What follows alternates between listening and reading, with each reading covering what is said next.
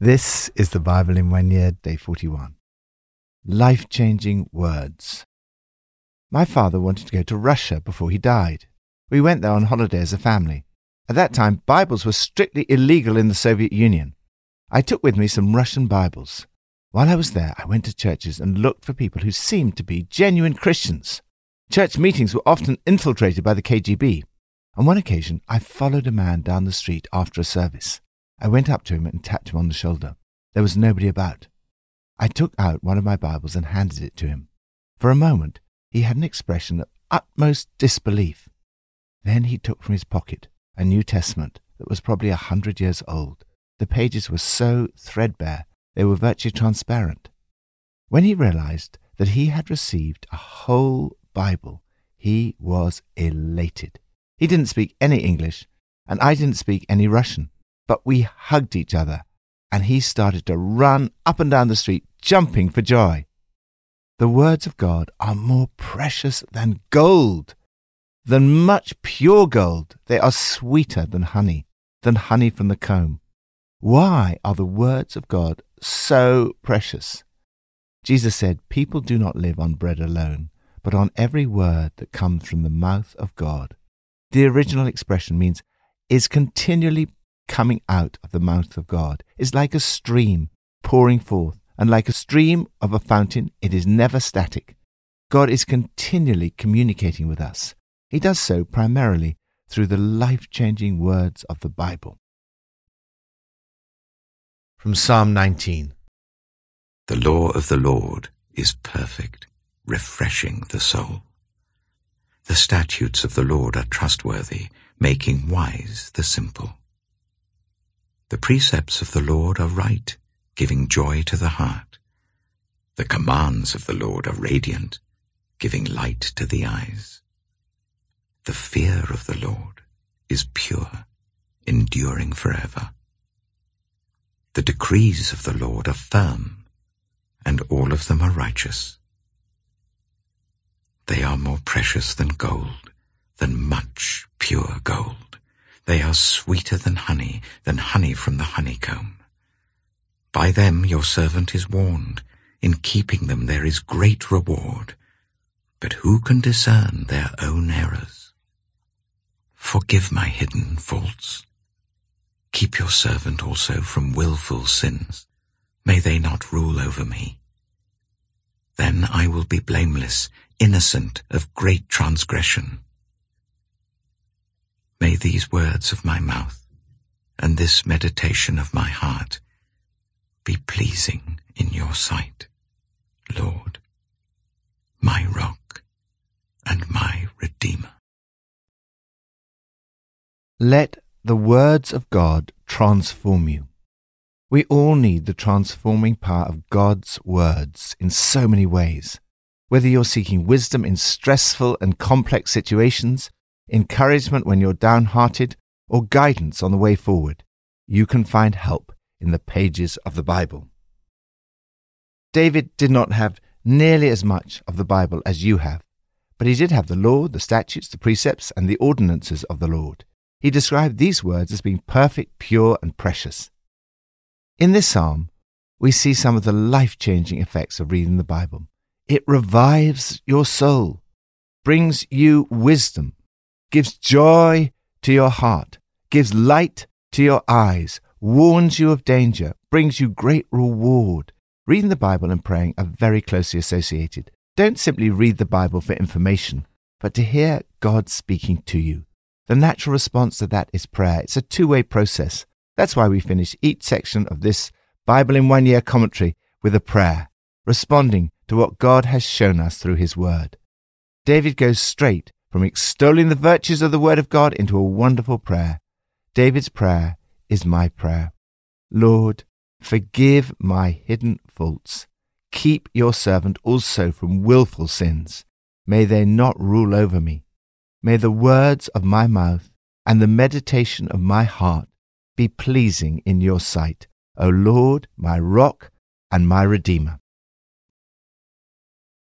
New Testament from Matthew 26. While he was still speaking, Judas, one of the twelve, arrived. With him was a large crowd armed with swords and clubs sent from the chief priests and the elders of the people. Now the betrayer had arranged a signal with them. The one I kiss is the man. Arrest him. Going at once to Jesus, Judas said, Greetings, Rabbi, and kissed him. Jesus replied, Do what you came for, friend. Then the men stepped forward, seized Jesus, and arrested him. With that, one of Jesus' companions reached for his sword, drew it out, and struck the servant of the high priest, cutting off his ear. Put your sword back in its place, Jesus said to him. For all who draw the sword will die by the sword. Do you think I cannot call on my Father, and he will at once put at my disposal more than twelve legions of angels? But how then would the scriptures be fulfilled that say, It must happen in this way? In that hour Jesus said to the crowd, Am I leading a rebellion that you've come out with swords and clubs to capture me? Every day I sat in the temple courts teaching, and you did not arrest me. But this has all taken place that the writings of the prophets might be fulfilled. Then all the disciples deserted him and fled. Those who had arrested Jesus took him to Caiaphas, the high priest, where the teachers of the law and the elders had assembled. But Peter followed him at a distance, right up to the courtyard of the high priest. He entered and sat down with the guards to see the outcome. The chief priests and the whole Sanhedrin were looking for false evidence against Jesus so that they could put him to death. But they did not find any though many false witnesses came forward. Finally, two came forward and declared, This fellow said, I am able to destroy the temple of God and rebuild it in three days. Then the high priest stood up and said to Jesus, Are you not going to answer?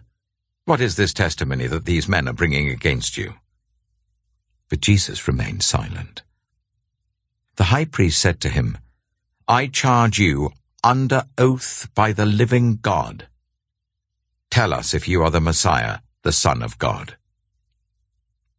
You have said so, Jesus replied. But I say to all of you, from now on you will see the Son of Man sitting at the right hand of the Mighty One and coming on the clouds of heaven. Then the high priest tore his clothes and said, He has spoken blasphemy. Why do we need any more witnesses? Look, now you have heard the blasphemy. What do you think? He is worthy of death, they answered. Then they spat in his face and struck him with their fists. Others slapped him and said, Prophesy to us, Messiah. Who hit you? Be guided by the words of God. Jesus clearly studied the scriptures very carefully. His whole life was shaped by what he read. It was from his reading of the scriptures that he understood what was happening to him when he was arrested. His companions tried to resist, but Jesus said, How then would the scriptures be fulfilled that say it must happen in this way? He explains to the crowd that this has all taken place that the writings of the prophets might be fulfilled. It was the scriptures that gave him the ability to deal with disloyalty, abandonment, and false accusation. He set an example of how you can deal with these things in your own life. First, disloyalty. Judas appears to be expressing his love for Jesus with a kiss when actually he's betraying him. The betrayer embraced him and kissed him and pretended warmth and devotion. It was the ultimate two faced act. Jesus knew exactly what Judas was doing. Nevertheless, he called him friend. However disloyal we are, Jesus remains loyal to us. Second, abandonment. All his friends deserted him and fled. In the moments of triumph, when people get engaged, have a baby, or do well in their exams, it's natural to want to make contact and be around them.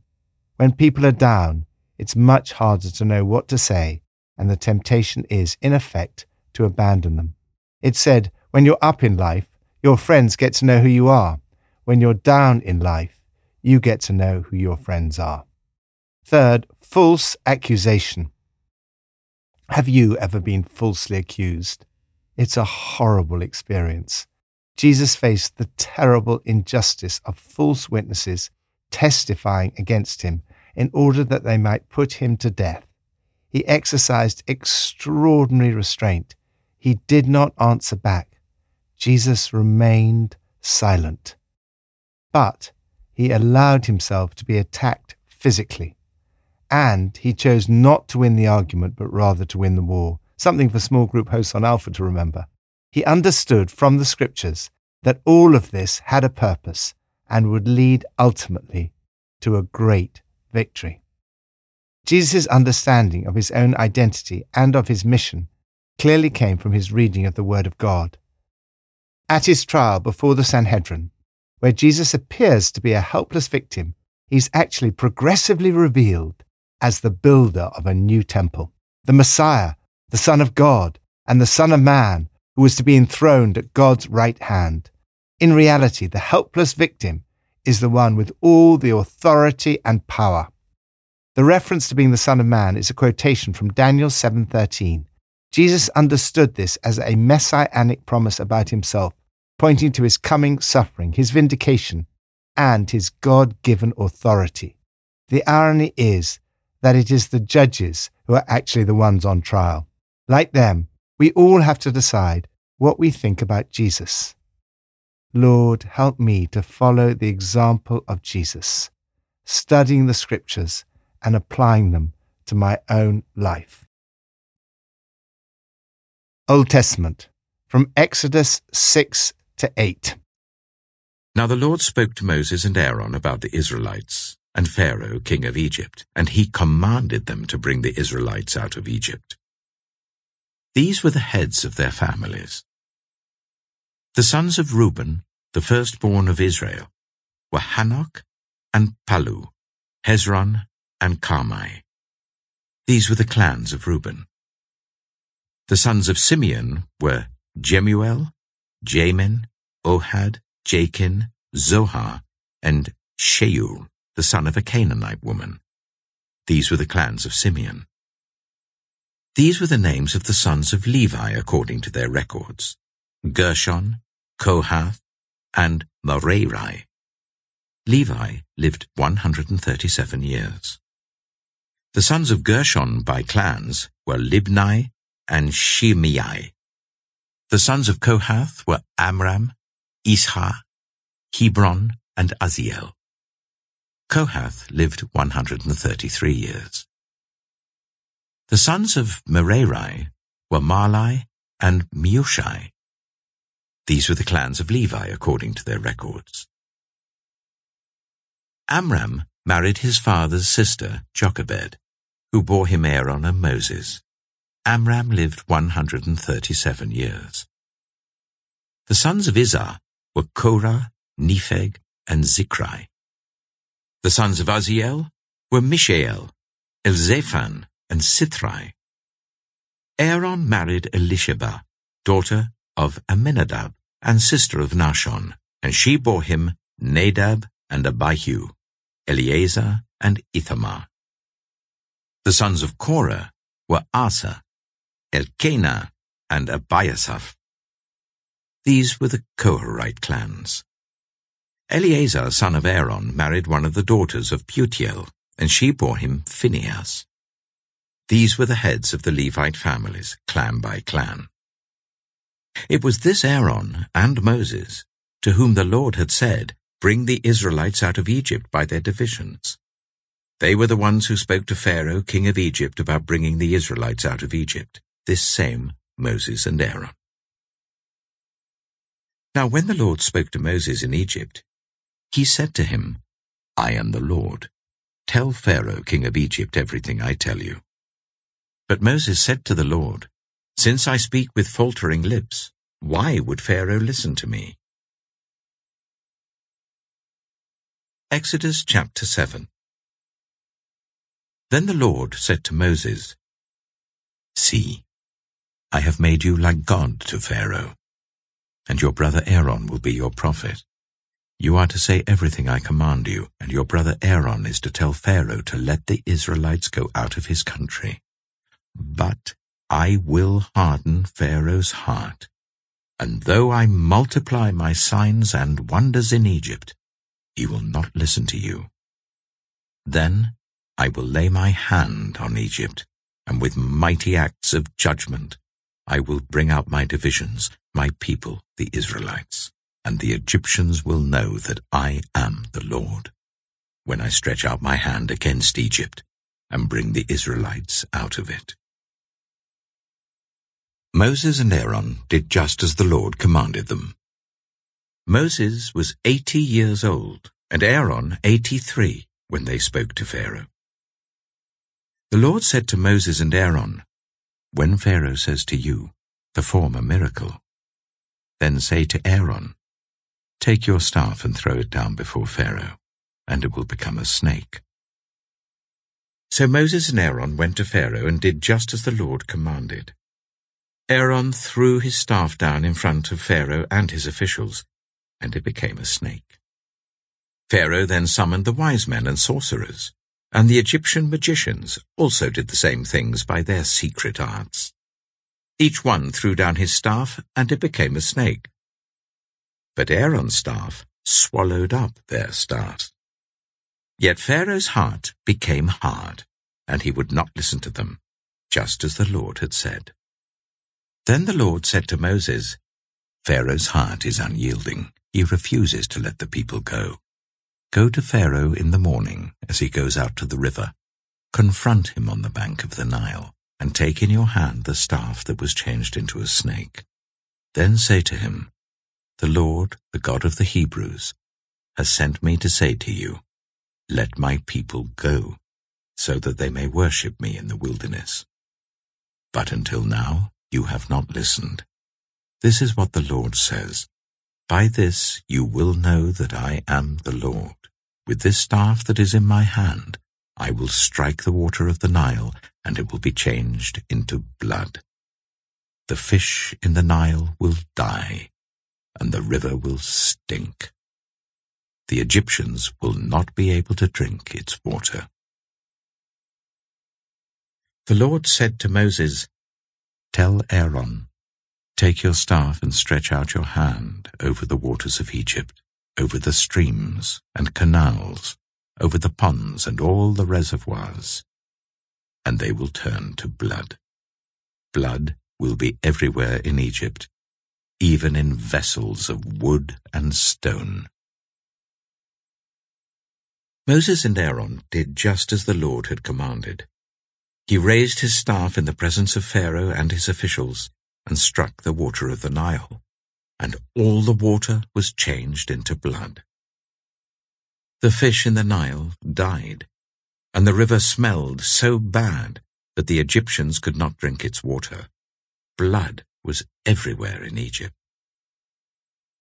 But the Egyptian magicians did the same things by their secret arts, and Pharaoh's heart became hard. He would not listen to Moses and Aaron, just as the Lord had said. Instead, he turned and went into his palace, and did not take even this to heart. And all the Egyptians dug along the Nile to get drinking water because they could not drink the water of the river. Seven days passed after the Lord struck the Nile.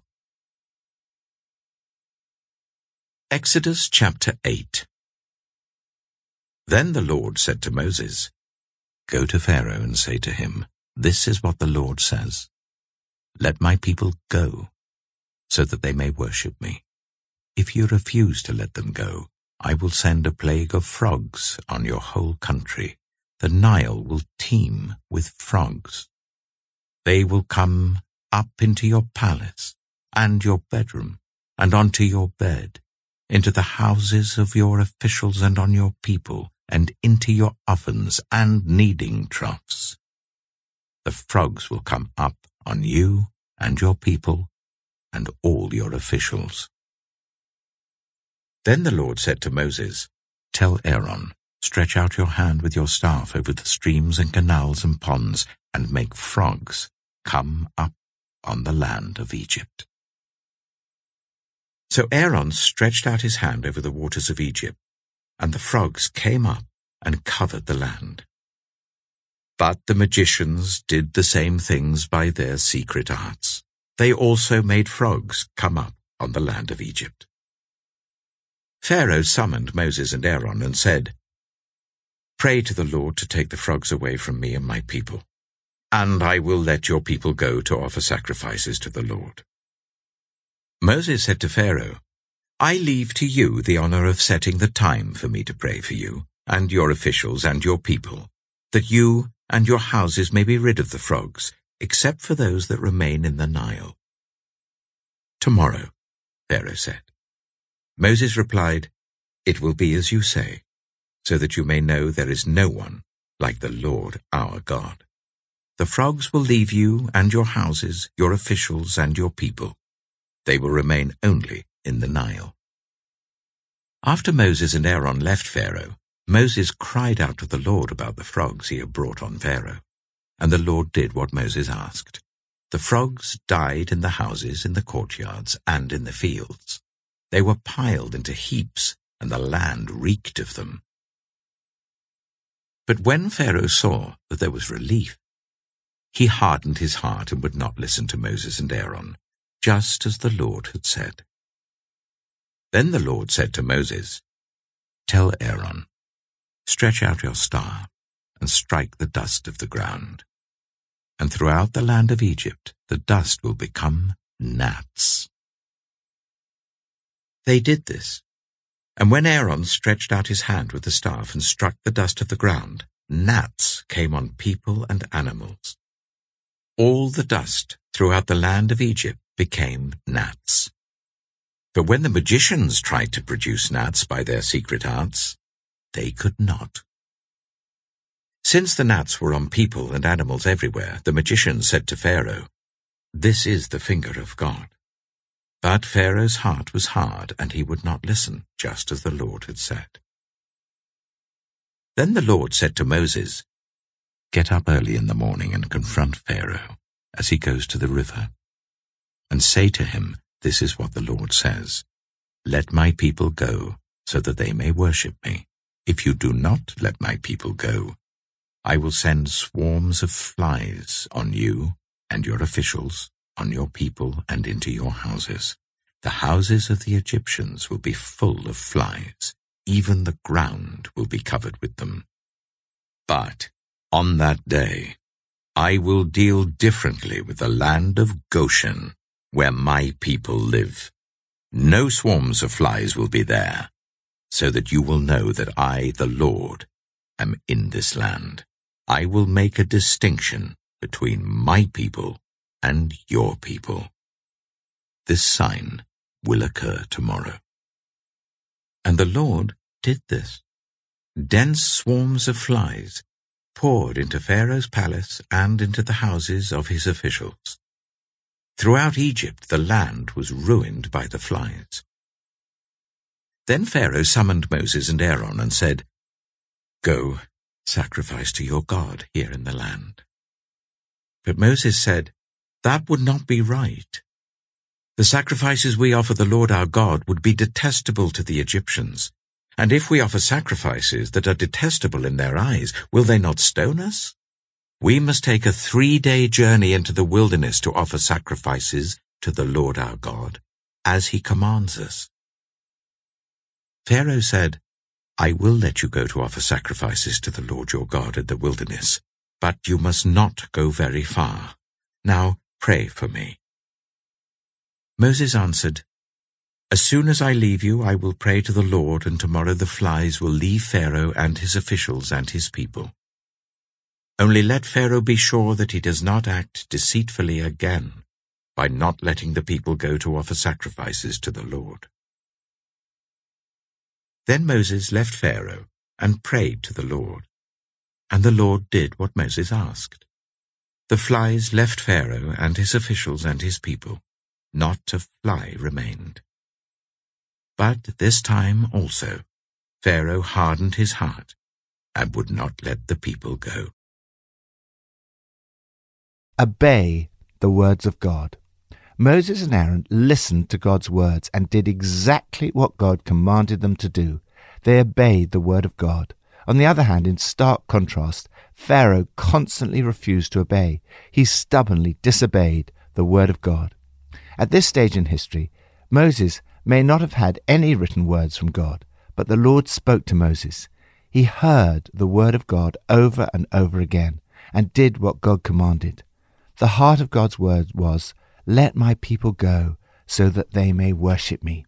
We should not be surprised that the magicians and sorcerers, by their enchantments and secret arts, were able to perform some of the same miracles as Moses. The devil is an imitator. He's able to perform destructive signs, and even some that may appear constructive. His aim is always to deceive. Today, God often works through the gifts of the Spirit, such as prophecy, healing, speaking in tongues, and words of knowledge. The fact that the devil may attempt to imitate such gifts through telepathy, spiritualized healing, or even speaking in tongues does not mean that you should avoid such things, but rather be discerning about them. Look to the fruit. The Egyptian magicians imitated Moses' miracles by their secret arts. The effect of these magicians was not neutral. They were evil and had the effect of hardening Pharaoh's heart against God.